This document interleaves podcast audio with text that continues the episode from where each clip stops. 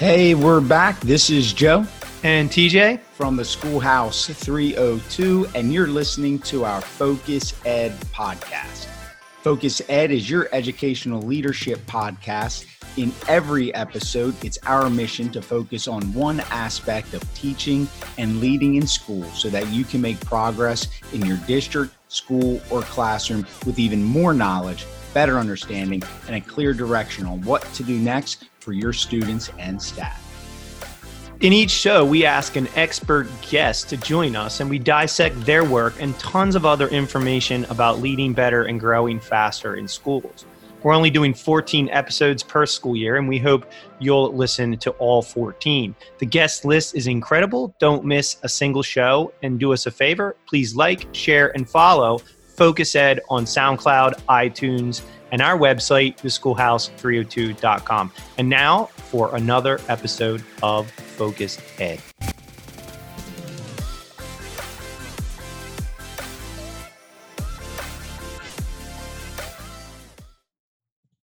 Welcome to another episode of Focus Ed, where we invite expert guests to join us. In this episode, we have John Almarode. John, welcome to the show.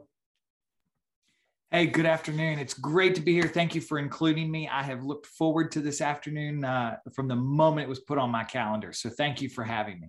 You're absolutely welcome, and we feel the same way. Uh, today, we are totally focused on student clarity and specifically the five essential practices that empower teachers and leaders in schools.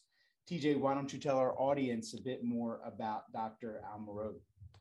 Absolutely. And I love this bio because it starts with a, a, really nice story. When John was 10 years old, he walked down the halls of Stuarts Draft Middle School to find his locker and classes on what he believed was a normal back to school night. However, the moment he walked through the door frame of room 30, he met his sixth grade science teacher, Miss Cross. From that moment on, he knew he wanted to be a teacher, not just any teacher, but a teacher as influential as Mrs. Cross. That moment in room 30 where he met Miss Cross still fuels his drive as a teacher today. Yet his single greatest accomplishment, if asked, is his family. If you've ever worked with John via Zoom, WebEx, Google Meets, or Teams, you've almost certainly met each member of his immediate family through their impromptu cameo appearances. I think we've all lived through a lot of that through the pandemic. John lives in Waynesboro, Virginia, with his wife, Danielle, a fellow educator, their two children, Tessa and Jackson, and Labrador retrievers, Bella, Dukes, and Ollie. I have one Labrador retriever. I don't know how you can keep up with three and Tessa and Jackson affectionately call Miss Cross Grandma Sally. Outside of being a husband and father, John's an associate professor of education in the College of Education at James Madison University, and he works with pre service teachers and graduate students across multiple teacher preparation programs. He's a best selling author, uh, and we counted at least 11 books uh, in his repertoire, and he has worked with schools, classrooms, and teachers all over the world helping to translate and apply the science of learning to the classroom, school, and home environments. And really, what works best in teaching and learning. That's what we're going to talk about today. We want to discuss, John, your book, Clarity for Learning, and what it means for teachers and students, as well as school leaders who are looking for instructional excellence in the classroom. So let's jump right in. Clarity for learning. You bring with it five essential practices for empowering teachers and students. Can you tell us about these five practices and say whatever you will about learning intentions and success criteria? I think people want to hear about that.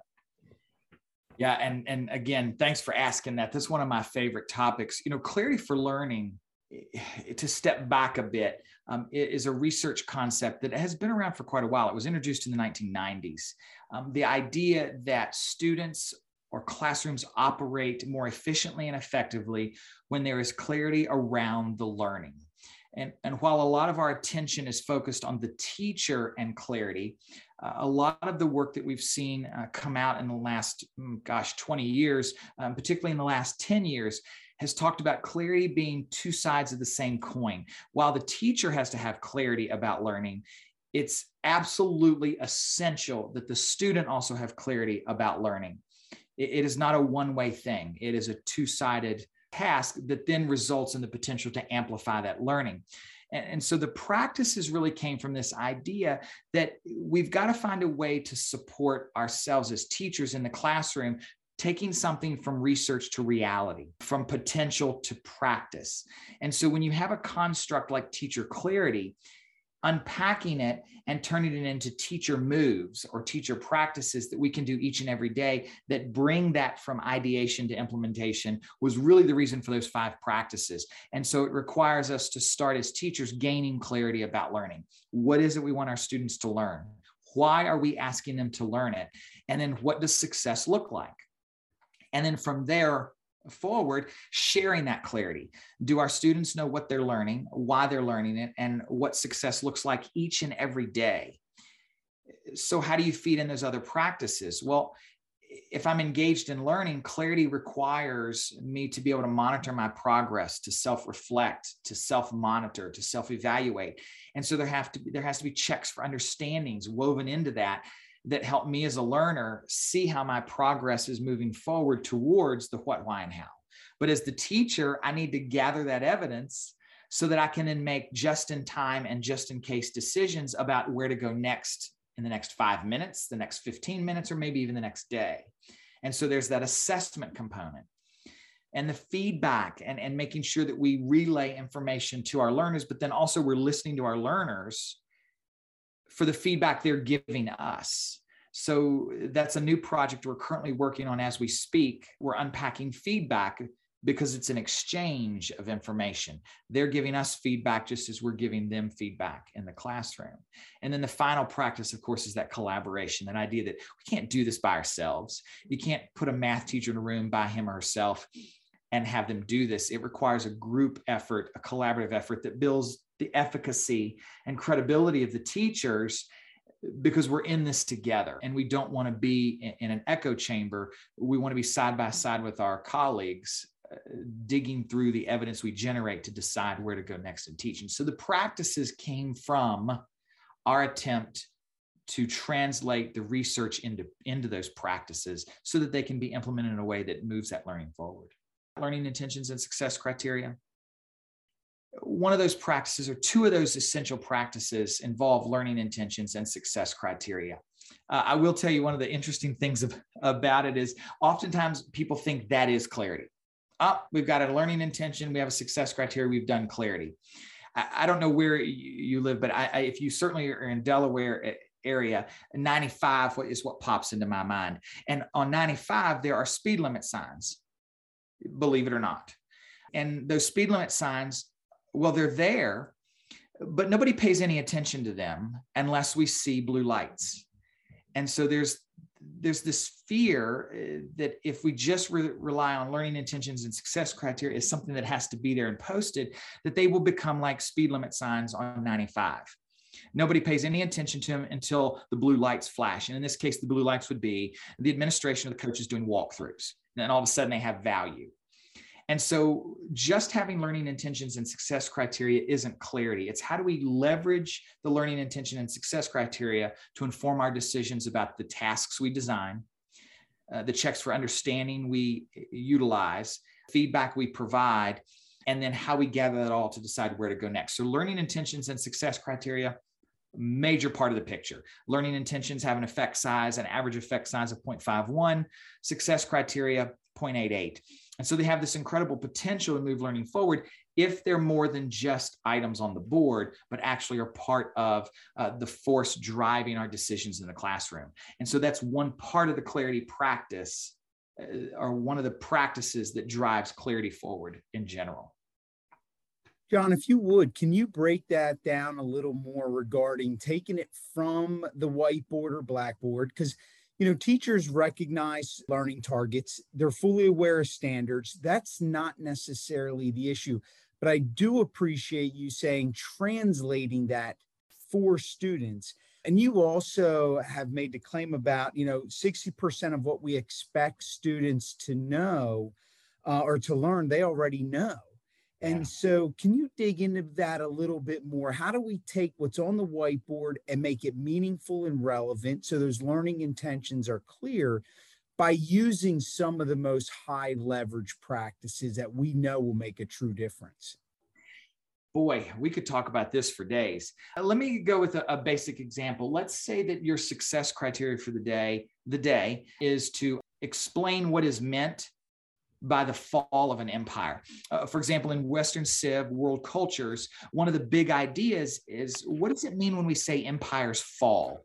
What are the, the, the social, political, economic conditions that lead to the rise and fall of empires? And so today we're going to introduce compare and contrast two empires in, in world history and have students start to develop a conceptual understanding about what it means for an empire to fall.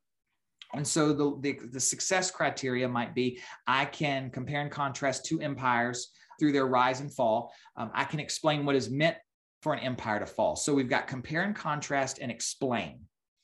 Those success criteria, those verbs, that particular part of the success criteria, they have incredible power in driving our decisions as teachers and learning as students. So if it's a compare and contrast and explain, it does a couple of things. And number one, it tells me that the assessments and checks for understanding that I select or design and implement there have lots of opportunities to practice comparing and contrasting and explaining and my feedback needs to focus on their ability to compare and contrast and explain so I couldn't do something like a true or false or a multiple choice.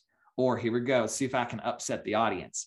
I'm going to stay away from Kahoot because a Kahoot tells you nothing about learning, nothing about learning, except that the student guessed the right answer. So those aren't good checks for understanding because you don't know whether they can compare and contrast explain or not. So right off the bat, it tells me where to look for ideas on checks for understanding and assessment. Number two, it helps me start to craft my learning experiences. If I want students to compare and contrast and explain, then I have to start thinking about what strategies do that. What strategies help build that capacity? Is a lecture an option? Well, it's an option, but it doesn't align with explaining or comparing and contrasting. Well, what about reciprocal teaching? Ah, now, that strategy with an effect size of about 0.74 does give them practice comparing and contrasting and explaining. What about a jigsaw? Uh, what about a concept map? Uh, what about engaging in classroom discussion? So the verbs in the success criteria direct my attention to high leverage practices, will move them closer to that particular cognitive activity or cognitive level. But it also tells me which high leverage practices I need to ignore. Because today, that high leverage practice doesn't match the cognitive level of the verb that I'm expecting my students to meet. So that's number two. Number three, it helps me focus my feedback and it helps learners self monitor and self reflect on their learning. Here's what I mean by that. If students are comparing and contrasting two empires, then my feedback should be focused on that, not on, well, you know, you shouldn't have written past the red line on the notebook paper. Who cares? That has nothing to do with comparing and contrasting. Well, you shouldn't have used red ink. Remember, in this class, you're supposed to use blue or black ink. Again, who cares? That has nothing to do with explain, right? So it helps us focus our attention on what they need to know, not what is neat to know. So that's key. The fourth thing it does is it helps me as a teacher get feedback from my learners. So when I'm listening to learners explain and compare and contrast, I'm going to listen to their conversations. I'm going to watch their writing. I'm going to observe their actions because what I may know is, oh, wow, I think they get the idea, but they are they have some gaps in their vocabulary. That's feedback to me as a teacher that I need to circle back tomorrow and provide some explicit vocabulary instruction or whoa they get this but they're having trouble working collaboratively as learners. And so I need to put in a social emotional learning intention and success criteria here. Or, oh, wait a second, they've got a bunch of ideas but they're having trouble seeing connection. So i'm so in other words it tells me to look for comparing and contrasting and explaining and the prerequisite skills concepts and understandings that may need to be enhanced or worked on so that they're successful. So it's all of those things those teacher moves those decisions that started with the simple statement I can compare and contrast, or I can explain. And it opened up all of these other ideas that makes our decision making more effective and efficient and more focused not to overuse uh, the name of this particular podcast on what it is that they're supposed to learn. That's clarity. Well we like the use of the word focused for sure and the audience loves that as well. I I, I don't want to gloss over something that you're saying here, John, that I think is critically important for those of us who support and help teachers grow and observe teachers, and also any teachers who are listening, mm-hmm. which is there's a nuance in asking students to do uh, something, having a task, and or a- answering a question and going around the room and process checking on how much time they have, how much they've gotten done, how much they've written down, how much of the graphic organizer they've filled out, versus really listening to what they're saying, using the vocabulary and summarizing the content, and whether or not they can do what's in the success criteria. I think those are two you know totally different ways to go about monitoring student progress while they're working. And I think we see a lot of process checking. You got three minutes left, you got 10 minutes left, you didn't fill out this box of the graphic organizer, and not enough really questioning and listening what kids are saying and doing. So I'm going to let a secret out. I'm not sure I'm supposed to do this, but I'm gonna. We've got some new work that's coming out, uh, and it's coming out very, very soon. And what we have found and what we've started to uncover, and we're now uh, verifying this, not confirming, so to speak, but we're looking to make sure we haven't missed something here. What separates teachers that have the trend of high growth and learning year in and year out from those that don't necessarily reach their potential? Teachers that experience the trend of high growth and learning each and every year, they view themselves as evidence generators. They see themselves as teachers who are solely focused on generating as much visible evidence as possible about student learning so that they can take that evidence and interpret it and use it to decide where to go next versus the classrooms that don't live up to their potential. And, and teachers, my goodness, the professional knowledge and skill set of teachers is just incredible. It doesn't get enough attention. Um, but what keeps us from reaching that potential is we often leave without any evidence of learning. And so, what you just talked about is exactly that.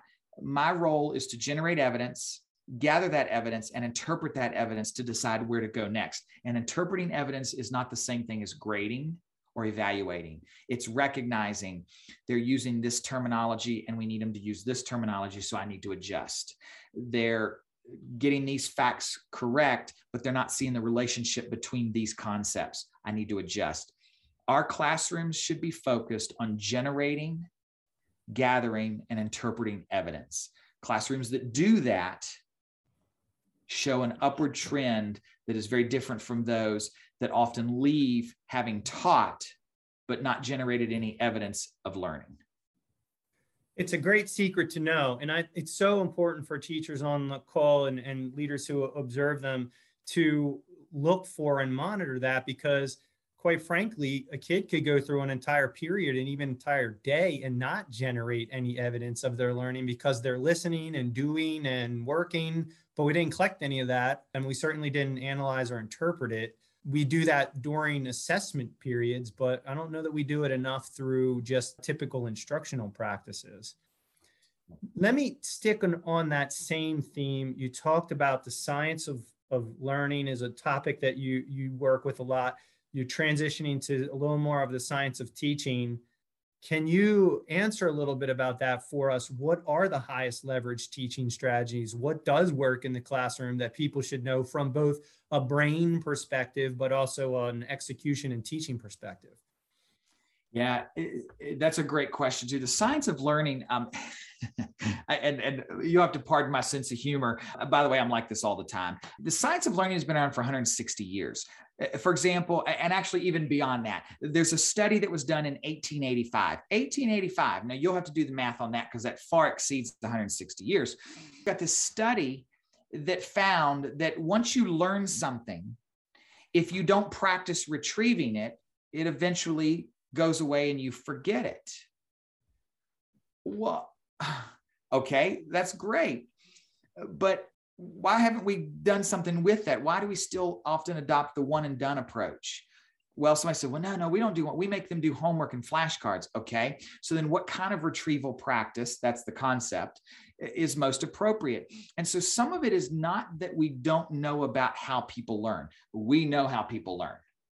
When somebody says, why, you know, we just don't understand a lot how people, no, we know so much about how people learn. Our challenge is translating, and here's why it's a challenge.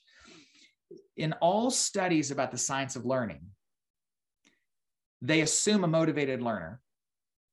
Now I'm gonna wait and let that land on a couple of folks. They assume a motivated learner. Now, I don't know about you, I don't know where you teach, but where I teach, that's not a safe assumption. And then number two, we often have science of learning studies that are done in laboratories with a very specific group of participants that may not look like the students in your classroom. So the work that we're doing now is how do we take the science of learning and talk about promising principles that then as teachers we adapt based on the local context of our classrooms. So retrieval practice. What does retrieval practice look like in high school English versus kindergarten? What does retrieval practice look like in the CTE environment? And how is that different from what retrieval practice looks like, say, in physical and health education? So, retrieval practice. What do we know about encoding? In other words, how does learning have to be encoded initially so that it has the highest probability of lasting longer? What do we know about struggle? A struggle is another promising principle, but what's that fine line between struggle and ticked off? What do we know about things like motivation and selective attention? How do we get students to attend to the essential information? Those are all promising principles. But I will tell you here's the pivot. And if you'll excuse me for just a second, this is the way I would I think about it in my mind. Many of you have you know about a pendulum. A pendulum is one of those things that we study in high school physics or physical science. And the pendulum has a very specific set of equations that describe periodic motion. A physicist came up with a pendulum. But what happens if that pendulum is responsible for keeping time on a boat in the ocean with waves, wind, and other variables? Well, then the pendulum isn't going to behave the same way. That's how the science of learning works. Research from a laboratory at a university is the pendulum but putting that research in your eighth grade language arts class is like putting it on a boat with waves, wind, and water. And so I would argue that the teacher or the boat captain knows more about the behavior of the pendulum than the physicist. The teacher knows more about retrieval practice than the researcher at the university. And so our work now is how do we support teachers in translating the science of learning through a science of teaching where they're testing out promising principles, generating evidence of learning to find out what works best in their local context, in your classroom, not my classroom, your classroom, to support uh, amplifying or accelerating student learning. John, I think our guests and, and those, you know, live and then ultimately listen to this recording would agree with that. I think it's refreshing to hear because we do consider the classroom very often a lab and where we want teachers to take risks. We want students to take risks, which is not the world we've necessarily created over the last, you know, 15 or so years to go down this road you're describing, which I think really puts the ownership back on the teacher, but also empowers them. You know, it's not accountability without authority, you know, which we've seen for so long.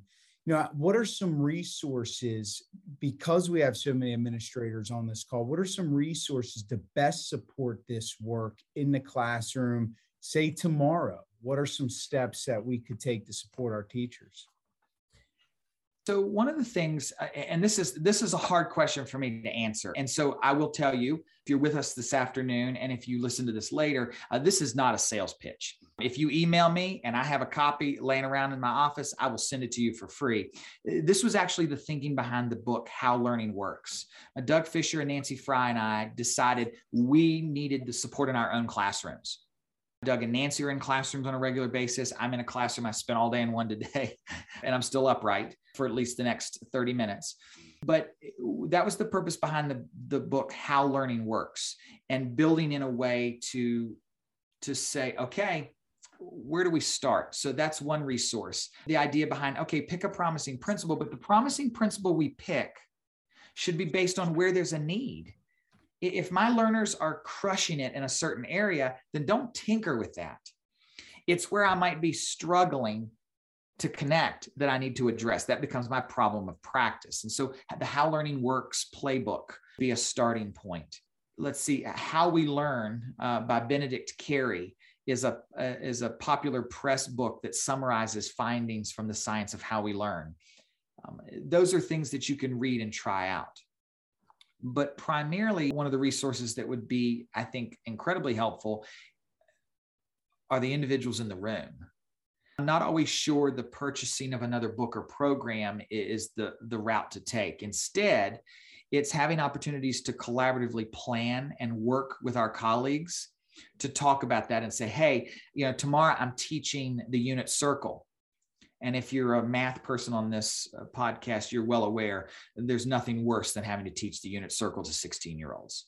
It just really doesn't get any worse than that. There's no authentic connection to a 16 year old. So, uh, talking about what are some strategies like how do i make this engaging what do i do with this how would you, talking it out and generate those ideas because in most of the situations we've encountered the answer's in the room the answers in the room. But if you're looking for other resources, uh, John Antonetti and Terry Stice have a book out uh, called Rigorous Task Design that does a beautiful job of summarizing what we know about rigor and how to foster, nurture, and sustain rigor in the classroom. That those are my go-tos. Uh, those are some of my resources where I would read and then try to figure it out. Uh, but primarily, the answer is in the room. And I know that's probably not the best answer, or maybe even the answer you were looking for, but it's that collaboration and coming together and looking at the evidence we generate, identifying who benefited and who did not benefit from our instruction, and then addressing that problem of practice using the professional knowledge that's in the room. You know, John, it's a great answer. We've actually hear that a lot. I mean, we'll link to all those things in the show notes, but the answer is in the room and we need the time and space to get the people together to talk about it and to collaborate. Um, I think that's the hard part, right? We know that the answer is here. We just very rare. That's why we have groups like today, people on the call, because they want to come together. They want to learn from experts. They want the resources mostly because they're having to do a lot of this work alone versus having that time and space to collaborate. Although Zoom has introduced a whole new world for us to be able to do things across schools and districts. Let me say, let me ask this. I think it's important. We're talking a lot about teaching, a lot about learning, but there's all kinds of other aspects, like you said, of schooling in the classroom. If you are going to improve the student experience in every school in America, across the world, what would you want us to focus on? Huh. This this answer might surprise you. Um, it's going to take a hard left turn. Um, it is very difficult to learn in an environment in which you do not feel that you belong. And I'm going to say that again. It is very difficult to learn in an environment which you don't feel like you belong. And I find that troubling. And, and I don't mean to make this inappropriate or, but you kind of look, they're eight, they're 12, they're 16, they're trying to figure out who they are. And so, first things first, do we present the learning environment, the school environment, as a welcoming environment that embraces learners based on their strengths and assets and supports them as they are beginning to construct their identity of who they are? if I'm in a threatening environment, I do not give one rip about sine squared plus cosine squared equals one. I don't care about your symbolism in the Great Gatsby. And I certainly am not interested in reading that chapter. And so, one of the things I think we have to start with is what does the classroom community look like, feel like, and sound like? And all are, are, are all of our students included. Are they welcomed as valuable members? Are they actively engaged in the learning? And are they supported in a way that gives everyone the opportunity to succeed? And I know that may not have been where you were going, but the starting point is providing a classroom in which students feel like they belong and they can be there and and be this the selves that they are that day right? Because they're they're they're 12 they're 16 they may leave tomorrow watch something on tv and come back and their identity has completely shifted because they're 16 right? And that's the beauty of it. That's the messiness of it. And that's so i would say classroom cohesion belongingness uh, the elimination of stereotype threat and recognizing an asset based approach not a deficit based environment. That would be the first change i would make and i would want to see. Uh, after that, then they're more likely to learn fractions, symbolism, and read that chapter. So, with that, John, you've been incredibly influential in your career. You just said you've been in a classroom all day, which we appreciate. I think that informs your work immensely. And I think speaks to what you said earlier regarding, you know, if if you're someone who's just in a higher ed institution, they're not out and about, you know, it, it is within the classroom where you get that level of expertise and insight. For you to make to make you feel like you've made or contribute to make a good impact or a great impact, what would you like the next three to five years to look like? That's a tough question so I think about it in terms of of steps, and, and I don't mean to be cliche, and I certainly don't mean to throw out platitudes. Um, but I'm reminded of the little fella that was on the beach throwing starfish back into the ocean, and the old curmudgeon comes along and says, "Why are you throwing those starfish into the ocean? They're just going to wash back up. What, what difference does it make?" And the little fella says, "Well, it made a difference to this one," and he throws it back in the ocean. I, I think it's it's overwhelming to think of our impact, our impact in terms of the big educational system. Instead, I think it's important to look at it in terms of each and every day. So for me, did my conversation, uh, did my engagement, did my interaction, um, did my feedback, uh, did my decisions today make the learning environment of the classroom a better place for the learner, at least one learner that was in that environment? And did it empower them uh, to go out on their own and take the next step? And I think if we do that every day, then that's an accumulative impact. Um, and so in three to five years, I hope, I hope that it looks this way. It doesn't show up in a book. It doesn't show up in a grant.